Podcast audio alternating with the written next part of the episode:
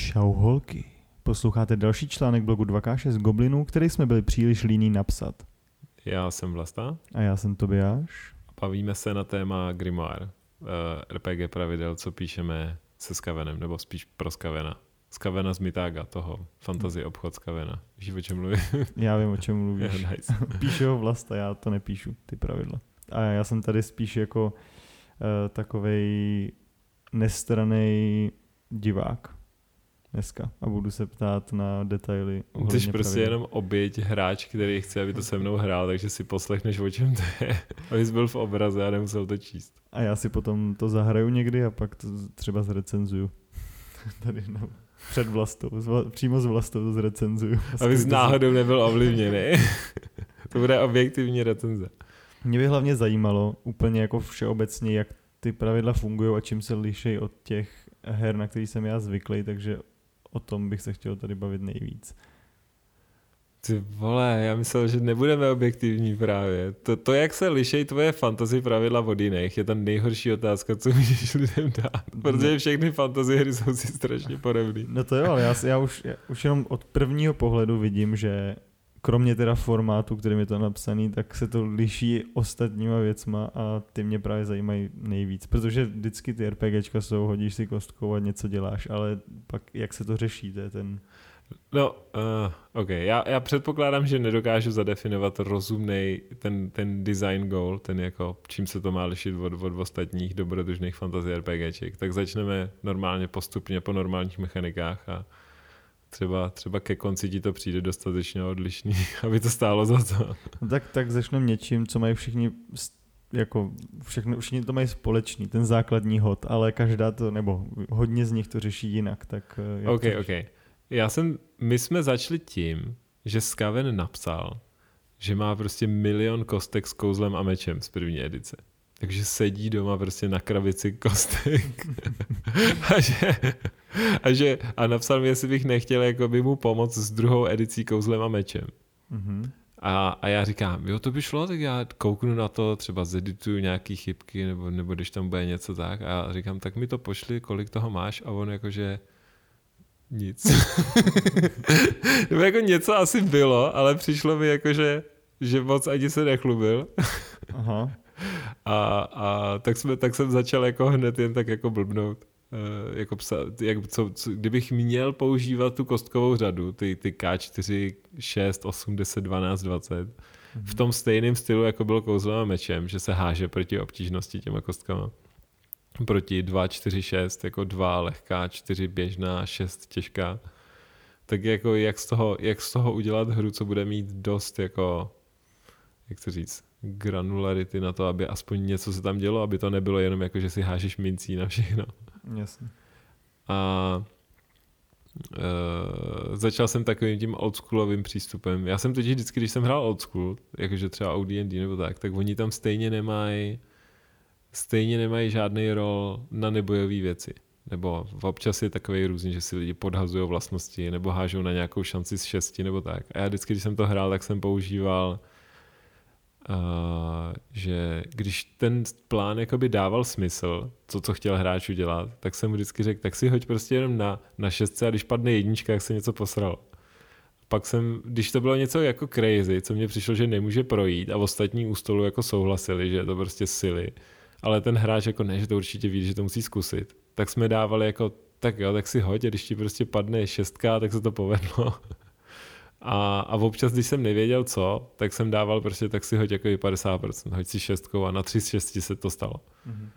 A tyhle ty obtížnosti, to 2, 4, 6, když proti ním hážeš šestistěnkou, tak kopírujou přesně tohle. Že jakoby na lehký hod máš prostě 5 z 6 šanci, na průměrný 3 z 6 a na těžký 1 z 6. No ono to je tak, že ty teda házíš jednou šestistěnou kostkou, že ten základní, to myslím, že si neřekl. Jo. jo.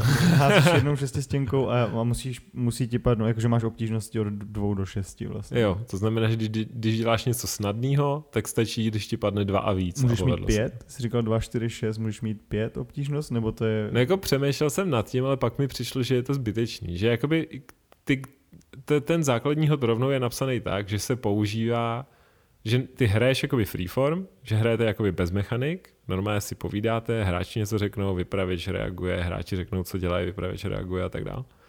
A teprve, až když vypravěč nechce nebo neumí rozhodnout, co se stane dál, tak, tak řekne, že si chce hodit.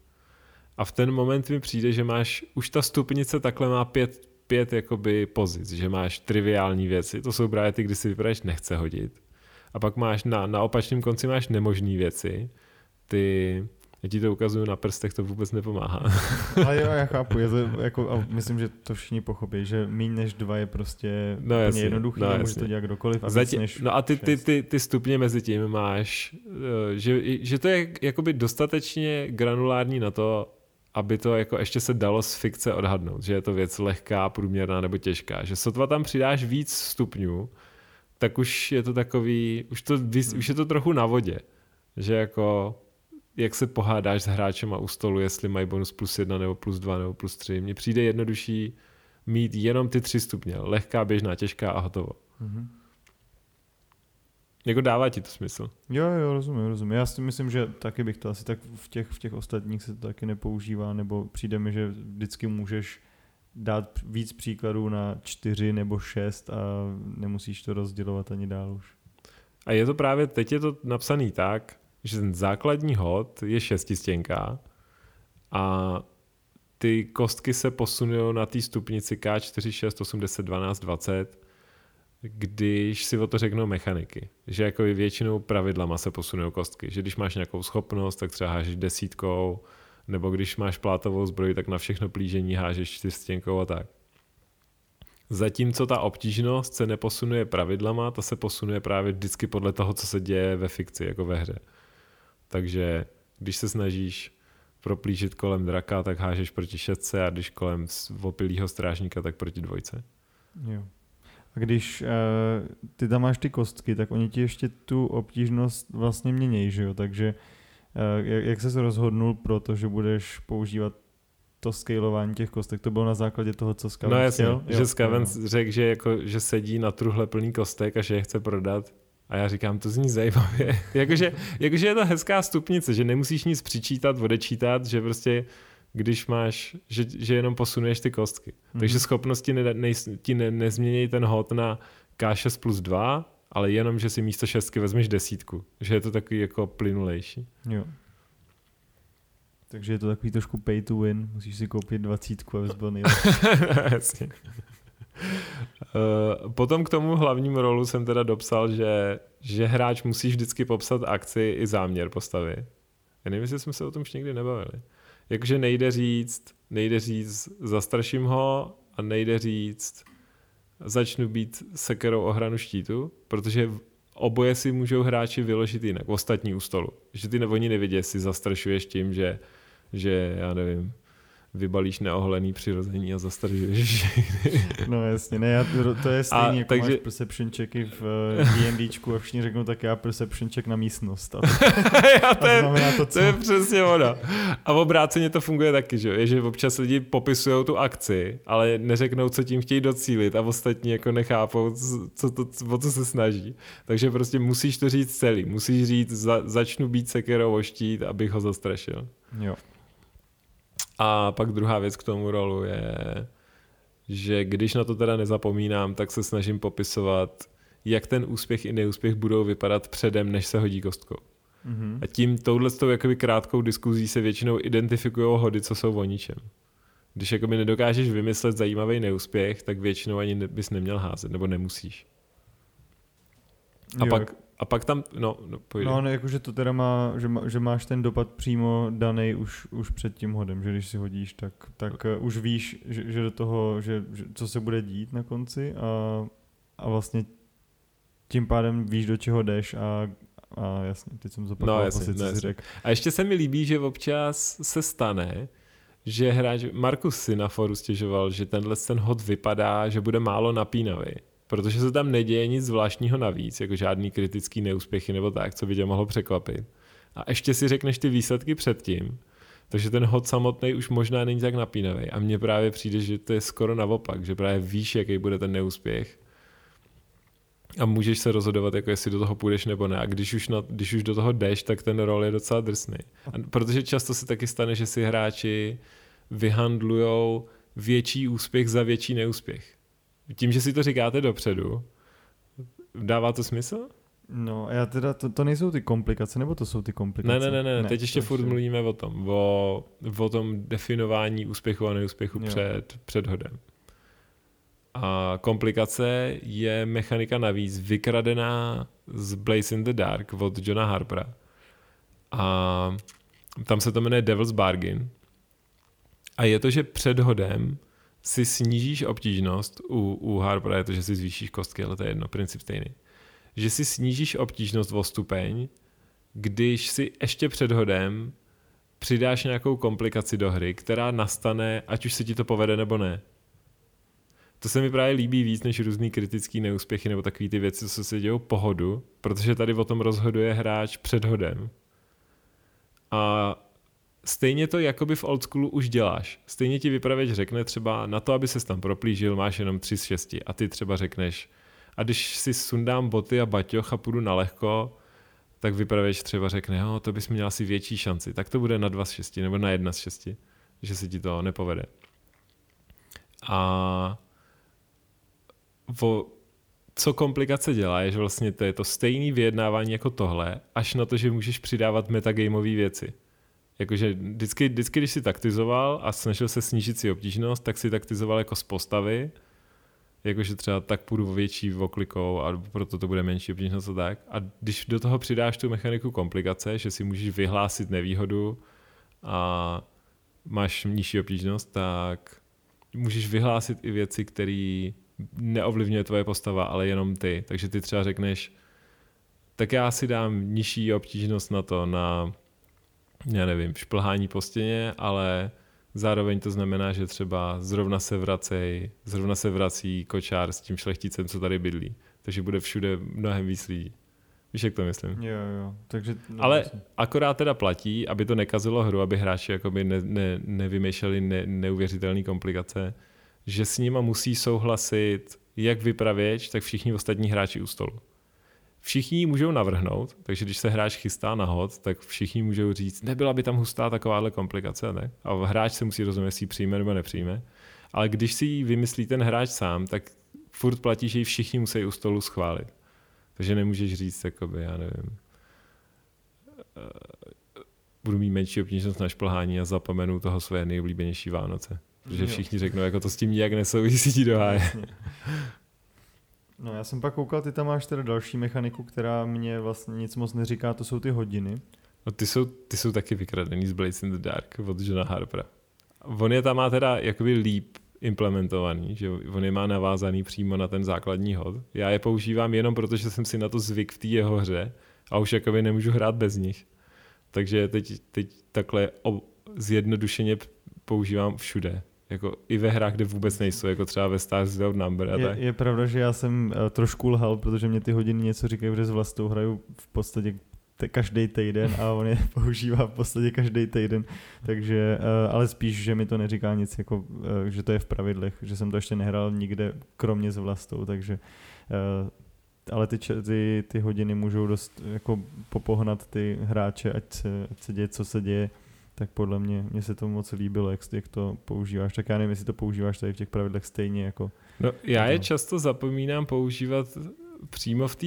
Harper je totiž používá hodně i přímo ve scéně. Že on řekne třeba, že abyste porazili tohohle týpka, tak musíte tiknout tolik, tolik hodin a tak. No to já mám normálně jakoby systém zranění, jako, jako je prostě v jiných hrách, že musíš toho týpka jako posekat.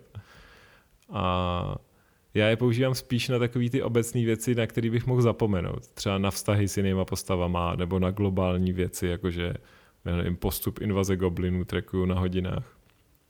Trošku jako to používá v Apocalypse Worldu ten, jak se jmenuje? Vincent Baker? Asi. Všechny tyhle, všichni tyhle lidi budou v show notes stoprocentně. Takže... to neříkej, pak to tam zapomenu napsat. Já je asi nebudu číst, já myslím, že dáme odkaz na ty pravidla a všichni to, všichni si můžou u poslouchání koukat do toho, do toho PDF. Jo, ne to určitě, to já bych řekl, že to... Že spíš... jenom, chci, jenom chci říct, že je používám ani ne tak jako akčně, ale hlavně aby, hlavně, aby mi to usnadnilo věci, na které bych mohl zapomenout. A, a druhá věc, a na to je používám nejvíc, abych rozmělnil skill challenges. Takový ty, že mě hrozně vadí, že v boji se vždycky hodí hrozně moc krát a hrozně detailně se řeší každý sek, zatímco když se třeba snažíš zbalit nějakou baronku, tak se to vyřeší jedním hodem na přesvědčování, nebo tak. Že mně se právě líbí dát na to hodiny, třeba šesti, šesti segmentový, a pak když jí balíš, tak během hry tikáš ty hodiny. Musíš jakoby vyplňovat postupně, no, no, no, že? no, a, každý, a můžeš dělat různé věci, nemusí to být No, prostě jasně. jeden hod, který rozhodne ano Přesně nebo tak. ne, ale můžeš Takže když- se dvořit díl jo, a je to, jo. je to mnohem zábavnější, jak pro hráče, tak pro DM nebo vypravěče. A ještě teda další věc, co, co pro nás mělo velkou, nebo hrálo velkou roli, když jsme hráli, takže vlastně my ty hodiny jako hráči vidíme celou dobu.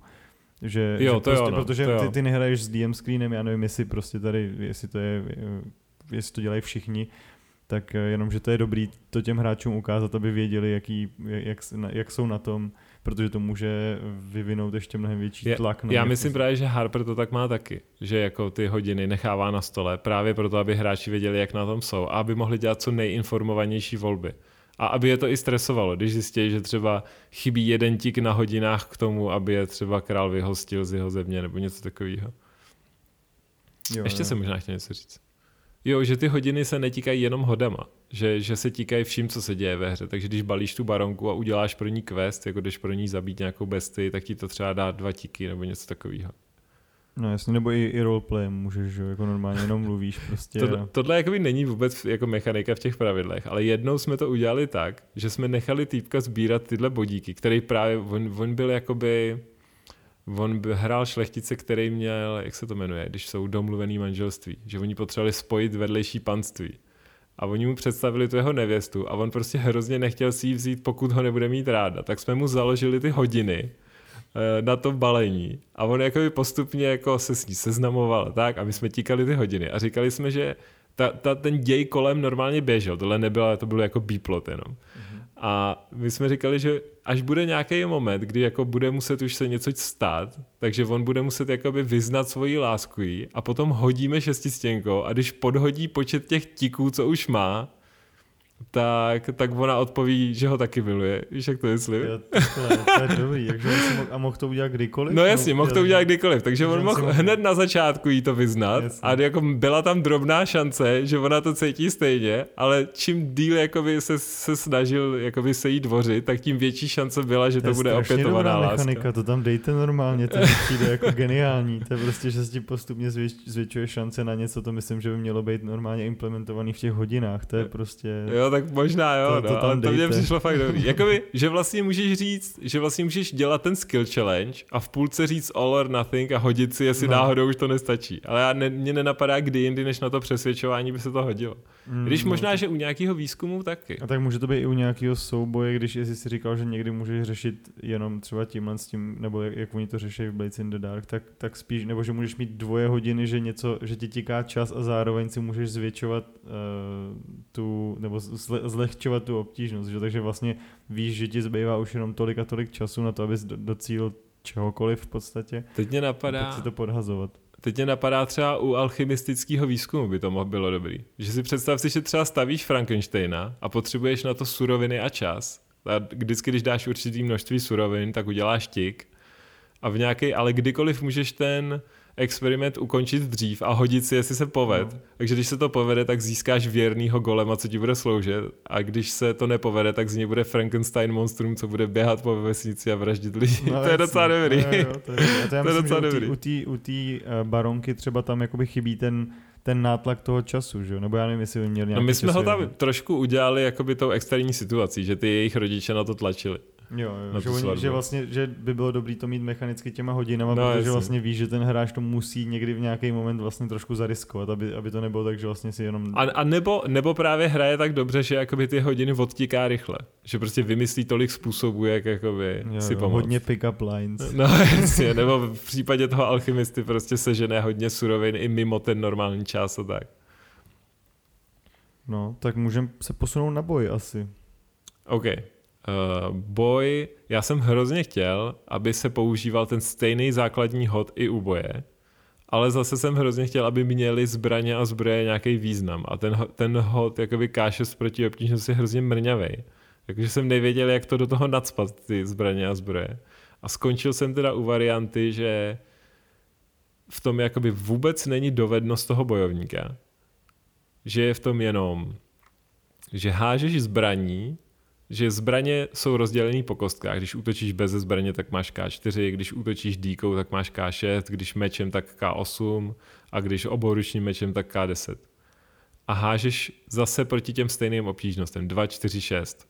Takže když útočíš na někoho, kdo je schovaný na vozové hradbě, tak je to proti šestce, když přijdeš k někomu ze zadu, tak je to proti dvojce, když normálně bojujete v, ve férových podmínkách, tak je to proti čtyřce. A když zasáhneš, tak on háže zbrojí proti čtyřce. Když, je nějaká, když se vymyslí nějaký způsob, jak by to mohla obtížnost ovlivnit, tak když tak proti dvojce a šestce. Může navíc říct i komplikaci. Může třeba říct, že, roz, že si nechá rozrazit štít a háže jenom proti dvojce třeba. A když on uh, ten, když zasáhneš zbraní, tak vždycky zraníš a zbroj rozhoduje o tom, jestli udělá ti lehký nebo těžký zranění. A každá postava vydrží dvě lehký zranění a dvě těžký zranění. Lehký zranění nedělají nic, to je jako když ti v D&Dčku odepisují životy, a těžký zranění dávají nějakou nevýhodu, že ti třeba vyřadí jednu končetinu nebo ti dá postih na všechny, když máš třeba otřes mozku, tak ti dá postih na všechny hody na inteligenci, jakoby na mentální činnosti po zbytek dne. Nebo dokud si to nevylečíš, to těžký zranění. A když dostaneš třetí lehký zranění, tak, se, tak dostaneš místo toho těžký. A když to dostaneš třetí těžký, tak jdeš k zemi. A když jdeš k zemi, jak se bereš, jsi bezvědomý, když ti do hodiny nikdo nepomůže, tak jsi mrkev. A je to takový jako hodně rychlý, takový jako... Uh, já jsem chtěl, aby ty boje byly tak do deseti minut odehran. Že jsou takový, jsou to takový rychlý, skoro filmový výměny. Vždycky jsou to hmm. třeba čtyři hody a pak někdo leží.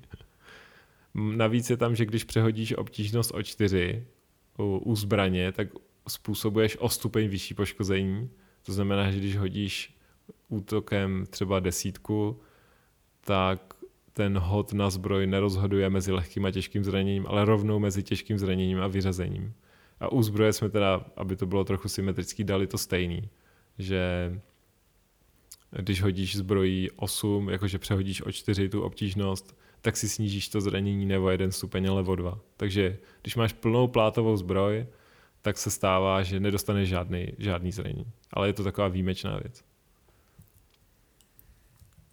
Vy teda nepoužíváte povolání vlastně vůbec, vy používáte schopnosti, které si hráči vybírají úplně volně a, a tím si tvoří tu postavu, že jo?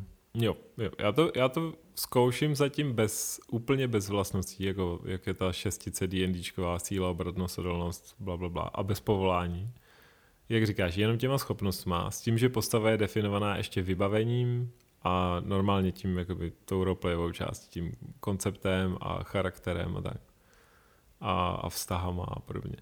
Vybavení jsem koukal, že máte hezky v balíčcích, ale to je docela self-explanatory, takže to, jo, jo, to, je, to je schválně hlavně pro ten start hry na začátku, aby to bylo, aby se vůbec nezdržovalo takovým tím nakupováním vybavení, tak jsem napsal těch, kolik těch, 18 balíčků tematických, jako, jako žoldnéř, rytíř, panoš, bla, bla, bla, a ten pod sebou mají vždycky vypsaný Rovnou si prostě připíšeš vybavení a máš to hotový. Jak říkáš, self-explanatory. No, docela, docela dobře si odved práci za ty hráče vlastně, že to nemusí ten hráč vymýšlet vůbec. No, Protože tam je, je tam možnost si koupit to vybavení náhodně nebo... Jo. Já nebo, jsem tam dal náhodný množství peněz, takže buď si, buď jakoby máš čas na to nakupování a hodíš si, kolik máš peněz do začátku a pak si podle toho nakoupíš. A nebo si, nebo si vybereš ten balíček s tím, že technicky podle pravidel, jak je ta věta napsaná, by si měl vždycky vybrat ten, co je nejblíž tvýmu konceptu, takže není fair game vzít si rytíře, protože má těžkou zbroj a běžit jí prodat, víš, jak to myslím? Jasně. Když hraješ lupiče třeba. A vyjde to finančně no, jako podobně, jako když si koup, kupuješ ty věci? No, já proto jsem tam dal ten náhodný hod, že jakoby ty můžeš začínat z 20 i z 200 nebo 400 stříbrňákama a ty balíčky taky jsou různě, různě rozhozený. Takže oboje může být nefér. S tím, že teda ty balíčky, které byly hodně jako slabý, jako, jako třeba žebrák, Žebrák začíná jenom s hadrama, nožem, hracíma kostkama, takovýma drobnostma a pak, aby jako měl aspoň něco oproti tomu rytíři, co má třeba tu, tu, tu plátovou zbroj, tak má králičí pacičku, kterou může přehazovat všechny jedničky na kostkách. Žebrák zní trošku jako typický hráč dračího doupě. no jasně, tak po lidí má takový ten fetiš na to, že začneme úplně s ničím a budeme jako zero to hero. Ne, já myslím jako v reálu. okay. Že má jenom nůž a kostky. to je pravda. nějaký, nějaký malý gem, který se nosí. No a ty schopnosti teda, ty jsou, eh, ty můžeš vybrat úplně jakkoliv, tam, není za, tam nezáleží na tom, co seš za postavu, protože nemáš Jo, postavu. já to beru, zatím, zatím beru dvě schopnosti do začátku, když začínáte hru, když plánujete jakoby dlouhodobou kampaň, když, když hrajete one shot, tak prostě si řeknete, že máte třeba všichni čtyři schopnosti nebo tak. Ale obecně uh, se začíná se dvěma schopnostma. Jsou Zatím je jich docela málo, ale dá se s nich postavit většina těch klasických povolání, jako z dračáku a z D&Dčka. Jakože když chceš uh, být bojovník, tak si dáš třeba boj, odolnost a velení, když chceš být, já nevím, alchymista, tak si dáš třeba vzdělanost a alchymii. Když chceš být zloděj, tak si dáš plížení a zlodějinu. Když hrančář, tak chovatelství a zálesáctví a tak. Že přijde mi, že postavíš dost zajímavých postav. Každá no. schop... Můžu? Sorry. No.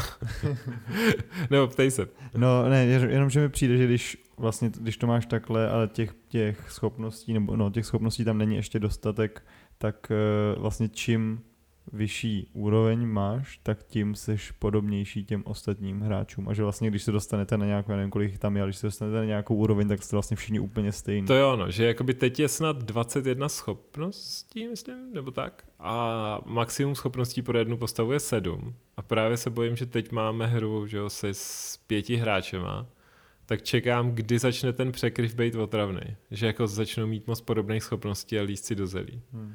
To uvidím, no. To no se ještě, asi ještě odhalí asi taky o, o, já nevím, jako využi, využitelnost těch schopností, protože co se mně stalo třeba v tom, uh, co jsme to hráli, Savage Worlds, tak bylo, že vlastně tam je jenom jeden optimální build na tu postavu, na toho fightera třeba a, a že vlastně každý ten fighter má úplně ty stejné schopnosti a když použiješ jiný schopnosti na toho fightera, tak vlastně nejseš jako... Já myslím, že to tady bude stejný.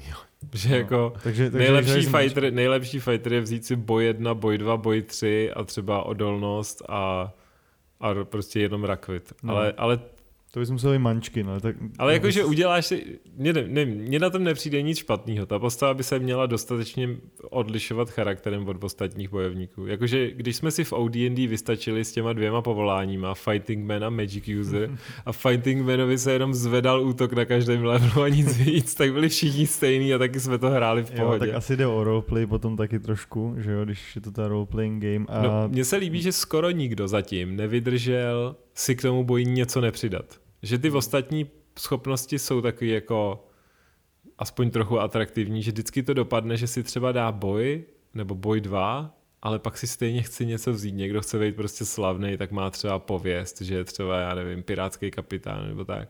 Někdo chce být jako zaklínač, tak si k tomu dá jeden level magie nebo, nebo mně se líbí, alchymii. Mně se líbí, že ty schopnosti vlastně i určují trošku uh, ten roleplay že, že to, že právě, já nevím, pověst a, a tak, že jsou, nebo chovatelství, nebo tak, že ti to, že, že ti to říká víc, než jenom hromada čísel a, a tak, víš, že to jako, že to je vlastně lepší než u, u nějakých her, kde, seš, kde tvoje postava je vlastně jsou číslíčka a ten roleplay si musíš už domyslet sám. OK, asi jo. Ale jakože, no, já budu asi, až to budem hrát, tak chci být bojovník, chovatel. Beastmaster. Shoutout tomu filmu. to je skvělý. No a teda vývoj si, dělal, si udělal jednoduše. Uh... Hej, mě to hrozně irituje. My jsme se jo. o tom strašně hádali se Skavenem, že teď to tady máme napsaný tak, že začínáš se dvěma schopnostma a na to, aby si získal další schopnost, musíš přežít tolik sezení, kolik máš nyní schopností. To znamená, že když přežiješ dva sešny, dostaneš třetí schopnost. Když přežiješ další tři sešny, dostaneš čtvrtou schopnost. To tak. Je to takový jako jednoduchý, vychází to na 20 sezení jakoby na plnou postavu, s tím, že tady máme připsaný, že můžeš, když chceš hrát jako dlouhou kampaň nebo hrajete krátký sezení, že si můžeš dát dvojnásobek nebo trojnásobek, že se předem domluvíte, že hrajete třeba na 60 sezení, aby vám to vyšlo třeba na rok a půl nebo tak. Ale mě hrozně irituje, že to jsou jakoby expy za docházku. že to k ničemu nemotivuje, jakoby, že můžete sedět v hospodě a nic nedělat a dostávat schopnosti. To je Ah, z toho úplně to, to ale, je to, ale je to, my jsme totiž taky idioti, že to furt zapomínáme. My stejně jako když jsme hráli D&D, kde byly expy, že třeba za zlaďáky nebo za potvory, tak jsme si to furt zapomínali připisovat. Hmm. Když jsme hráli Dungeon World, kde byl ten move na konci, kde rozdělujete ty expy podle toho, co se stalo, tak jsme vždycky zapomínali ten move dělat a nejjednodušší je prostě zpětně sečíst, kolikrát už si hrál tuhle postavu a vědět, na jakým seš levelu, takže jsme u toho prostě zůstali. A snažím se to pak tady zachránit na konci tou v sekci, jak hrát pro hráče, že prostě mají pravidlama daný, že musí hrát dobrodruhy. A tak že jako, nesmí jenom sedět v hospodě. A mně přijde, že málo lidí by přišlo jako na, na, na sezení jenom si prostě sedět do, jako v hospodě, že jo, to můžeš sedět v hospodě s kamarádama a nechodit vůbec do, to, tohle, byl, tohle byl přesně Skavenův argument. Jakože jestli někdo chodí uh, hrát RPGčka a pak sedí v hospodě a čeká, než mu dingne level, tak prostě má jiný problémy. Než... Jo, to, jo, to, jo, to já bych řekl, že je normálně v pohodě argument. Ale uh, no, mně přijde, že jako, že to takhle funguje, nám to takhle funguje vždycky, že jo. A, no jasně, my, takhle, navíc... my takhle hrajeme vlastně všechny hry, že jo, no, s váma. No. Že prostě počítáme, kdo kolikrát přišel a podle toho má level a hotovo. No protože já třeba přijdu po desátý a, a vidím, že mám, že, míst, že celou dobu hraju s postavou na prvním levelu a pak se říká, pak to je hrozně jako hrozný nadšení, že, že můžeš připisovat všechny ty věci, zapomínal. tak zrovna tady třeba ten scaling asi nebude zas tak velký, že jo, že No tady prakticky schopnost... ty postavy rostou jenom do šířky, že si ti rozšiřují hmm. možnosti. Jediný schopnosti, které scalují do vejšky, je, že jsou tři úrovně magie a tři úrovně bojové schopnosti. a ty jsou udělaný schválně, že ta druhá je slabší než ta první a třetí, takže to vždycky motivuje takový ten dip, že hraješ třeba rangera, který chce mít nějaký kouzla, tak si vezmeš jeden level arkány, ale vzít si druhý už se nevyplatí, pokud si nechceš vzít i ten třetí, mm-hmm. takže to trošku motivuje k tomu si vždycky vzít jenom ten první. Jo, jo. No, no to je, podle mě to je v pohodě takhle, abych to... Jo, ale o tom bych možná chtěl mluvit chvilku. Uh, arkána jako schopnost, na tu jsem pičnej, tam mě totiž přijde, že vyšla hrozně hezky. že za level arkány dostaneš kostku sesílací, kterou si rozděluješ mezi své grimoáry, mezi své magické knihy. A magické knihy jsou vždycky jedna škola, nebo jakoby jeden, jeden typ magie, jakože můžeš mít grimoár na ohnivou, grimoár na nekromanci a tak. A každý grimoár má pod sebou pět kouzel, takže třeba ta magie smrti má pod sebou věci jako uh, vyvolání nemrtvého nebo nebo vysátí života, nebo mluvení s mrtvým a tak. A ty ráno si rozděluješ ty sesílací kostky mezi ty svoje grimoáry a když potom z nich během dne kouzlíš, tak vždycky na ten hod při tom kouzle používáš tu kostku a potom se slání kouzle jí o stupeň snížíš. Takže prvně hážeš osmičkou, pak šestkou, pak čtyřkou a pak si vyčerpal ten grimoár. To znamená, že když potom máš ty arkánu jakoby na trojce a máš tři sesílací kostky, máš osmičku, šestku a desítku, tak si je ráno rozdělíš mezi ty svoje knížky a zamezuje to takovému tomu Není to slotová magie, že bys jakoby si musel ráno vybrat specifický kouzlo, co budeš umět, ale zároveň to, zároveň to zamezuje takovému tomu, že bys měl přístup pořád ke všemu, jako to bylo v dračáku, že někdo kástil modrý blesk od rána do večera nic jiného že tohle tě nutí rozdělit to mezi ty grimoáry a používat různé věci během dne. To je dobrý, to se mi líbí. Eh, no a potom teda, tak to je Arkána a to tady je v podstatě jako další tabulka, eh, máš tady spoustu jo, jo. kouzel, ze kterých si můžeš vybrat. A, a doufám, že se mi podaří jako jich napsat víc a jestli ne do pravidel, tak aspoň jako do těch různých uh, dobrodružství, co s váma budeme hrát. Jakože to bude normálně loot, že si jako čaroděj bude rozšiřovat ty možnosti tím, že bude lootovat kouzla z jiných čarodějů.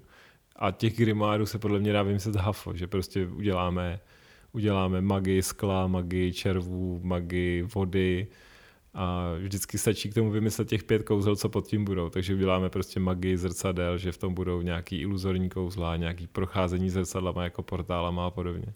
Takže nakonec skončíš jako čaroděj třeba s devíti školama magie a vždycky každý ráno si mezi ně rozdělíš ty svoje kostičky.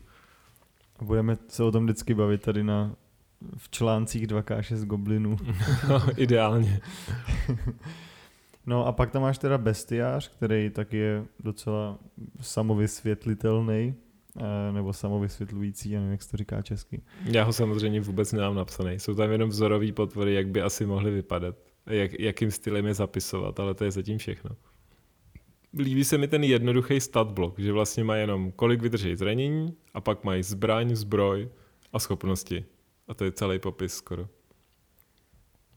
No, koukám, že uh, potom tam máš ještě pro, protože jsi takový, jak se tomu říká, uh, vyprávěcí šikanátor, tak tam máš jak být správný vypravěč. jo, no. A jak být správný hráč. To je ale ta nejdůležitější sekce, to je další část z Markusové kritiky, že ta hra jakoby generuje málo věcí pro tebe, že vlastně jakoby nic nedělá, že mít minci a hodit si je takový ten nejjednodušší způsob vyhodnocování a že to generuje málo herního obsahu. Že ty hry, které jako třeba ty Star Wars, jak teď vyšly, ty, jak jsme hráli s Krištofem, Edge of the Empire, tak ty ten roll používají prostě pět různých kostek do každého hodu a ty kostky mají na sobě různé výsledky.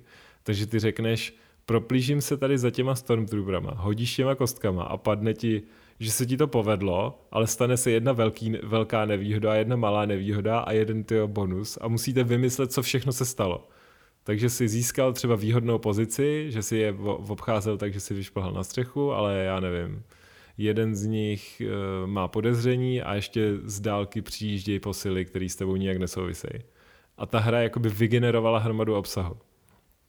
A Markusovi vadí, že tohle, co tahle ta hra jakoby nedělá. Že právě za tebe jakoby ne, ne, negeneruje věci. A mně přijde, že tím, že definujeme ten úspěch a neúspěch před hodem, tak občas při tom neúspěchu se něco zadefinuje. Pak tou dobrovolnou komplikací se občas něco zadefinuje pak samozřejmě je tam hromada těch věcí kolem, ty jako kouzla a lektvary a bestiář a ty věci, co jsou sami o sobě herní obsah, schopnosti taky. A, a ty vedlejší mechaniky, jako reputace a já nevím, pravidla pro táboření a pro léčení a nevím co, co je všechno jakoby herní obsah. Pak se to dohání těma právě tou sekcí pro vypravěče, kde se popisuje Eh, kdy máš nebo jak máš vkládat herní volby do hry, aby si jakoby dělal co nejvíc herního obsahu, aby právě dal hráčům nad čím se rozhodovat, a aby hledal dilemata, kde to jde.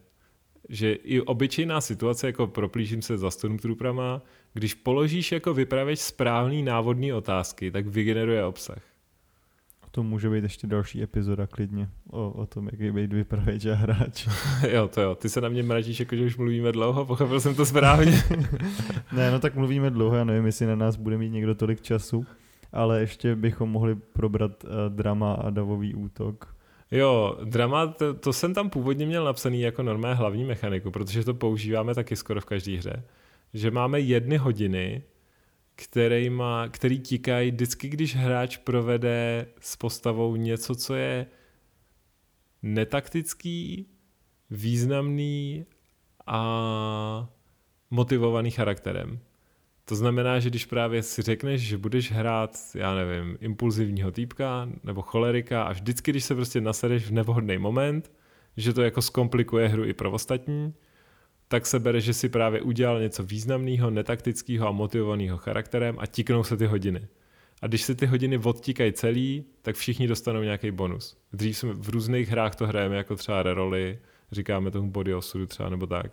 Tady konkrétně dáváme tu uh, kostku osudu, K10, kterou si můžeš vyměnit za libovolný neúspěšný hod. Takže když něco ve hře děláš, padne ti neúspěch, tak řekneš, ne, ne, ne, já si místo toho hodím touhle desítkou a zkusíš to znova. To je dobrý. Jakože mně se to hrozně líbí, protože já nevím, jak moc to funguje jako motivace pro ty roleplayery, že málo kdo si řekne, já chci mít kostku osu, já udělám tohle, jak by správně mechaniky měly fungovat. Ale mně to pomáhá hlavně odměňování těch lidí, co sami od sebe roleplayou hodně. Aby nebyli pozadu za těma mančkinama, co neroleplayou a žádný nevýhody si do cesty nestrkají. Takže pak mám jako čistý svědomí, že nešikanuju svoje nejakčnější hráče. Že A- mají tuhle všichni, odměnu za to. Všichni dostanou ten, tu kostku za to, že, ten, že se ten Jo, to je taky snaží. pravda. To dělám kvůli tomu, aby právě ty mančkyni nebyly jako iritovaný těma roleplayerama kolem. Že oni, ty, ty to zase komplikuješ, proč? A, a, a ne, ne, nestěžuj si, dostaneš, dostaneš kostku osudu a pak můžeš ounit. A K10 si rozhodnul jak to, že, že jim nedáváš reroll, ale ko- K10. Uh, prvně jsem tam měl reroll a potom, jak jsme postupně psali ty schopnosti, tak se nám zalíbilo, že používáme ty kostičky a že to hraní s těma kostičkami je vlastně docela zábavný a proto právě ke grimoárům se přisuzují kostičky. Uh, ten boj jsme nedořekli vlastně, že v tom základním boji se háže jenom zbraní a zbrojí a dovednost toho válečníka tam vůbec nehraje roli. A schopnost boj dělá, že ti dá bojovou kostku, na každý boj jednu, a tu bojovou kostku můžeš využít na přehození zbraně nebo zbroje, na zablokování soupeřova úspěšného útoku nebo manévru, na provedení svýho manévru zároveň s útokem. Normálně, když někdo chce v boji něco udělat, někoho plácnout, tak háže zbraní, když chce někoho zastrašit třeba, tak háže jakoby na zastrašení.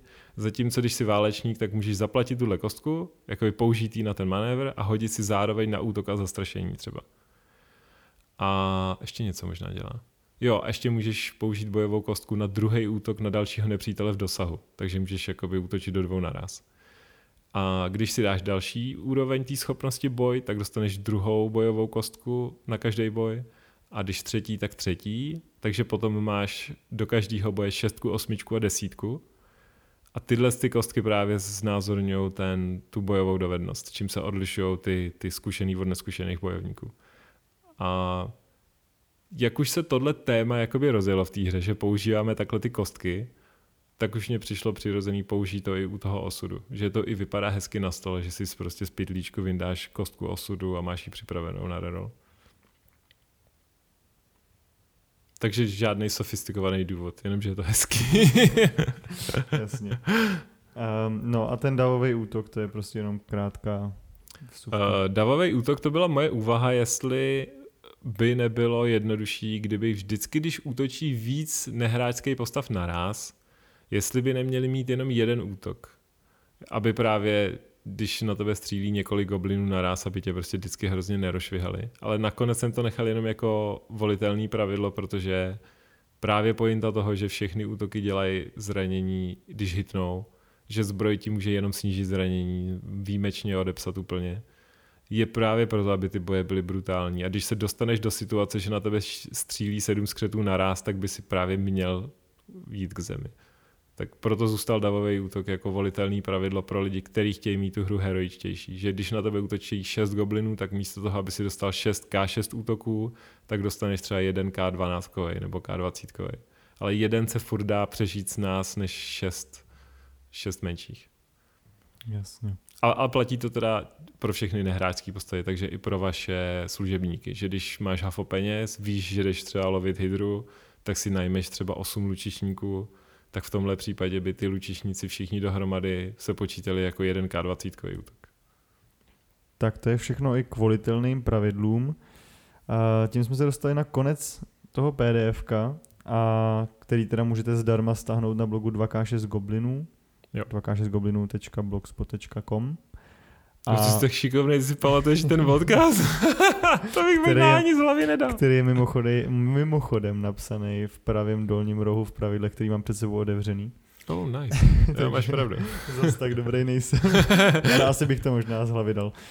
Um, nicméně jste poslouchali další článek a my jsme pišní na vlastu. Teda já. Počkej, až si to zahraješ. to pak zrecenzuju a skritizuju. A tohle je outro.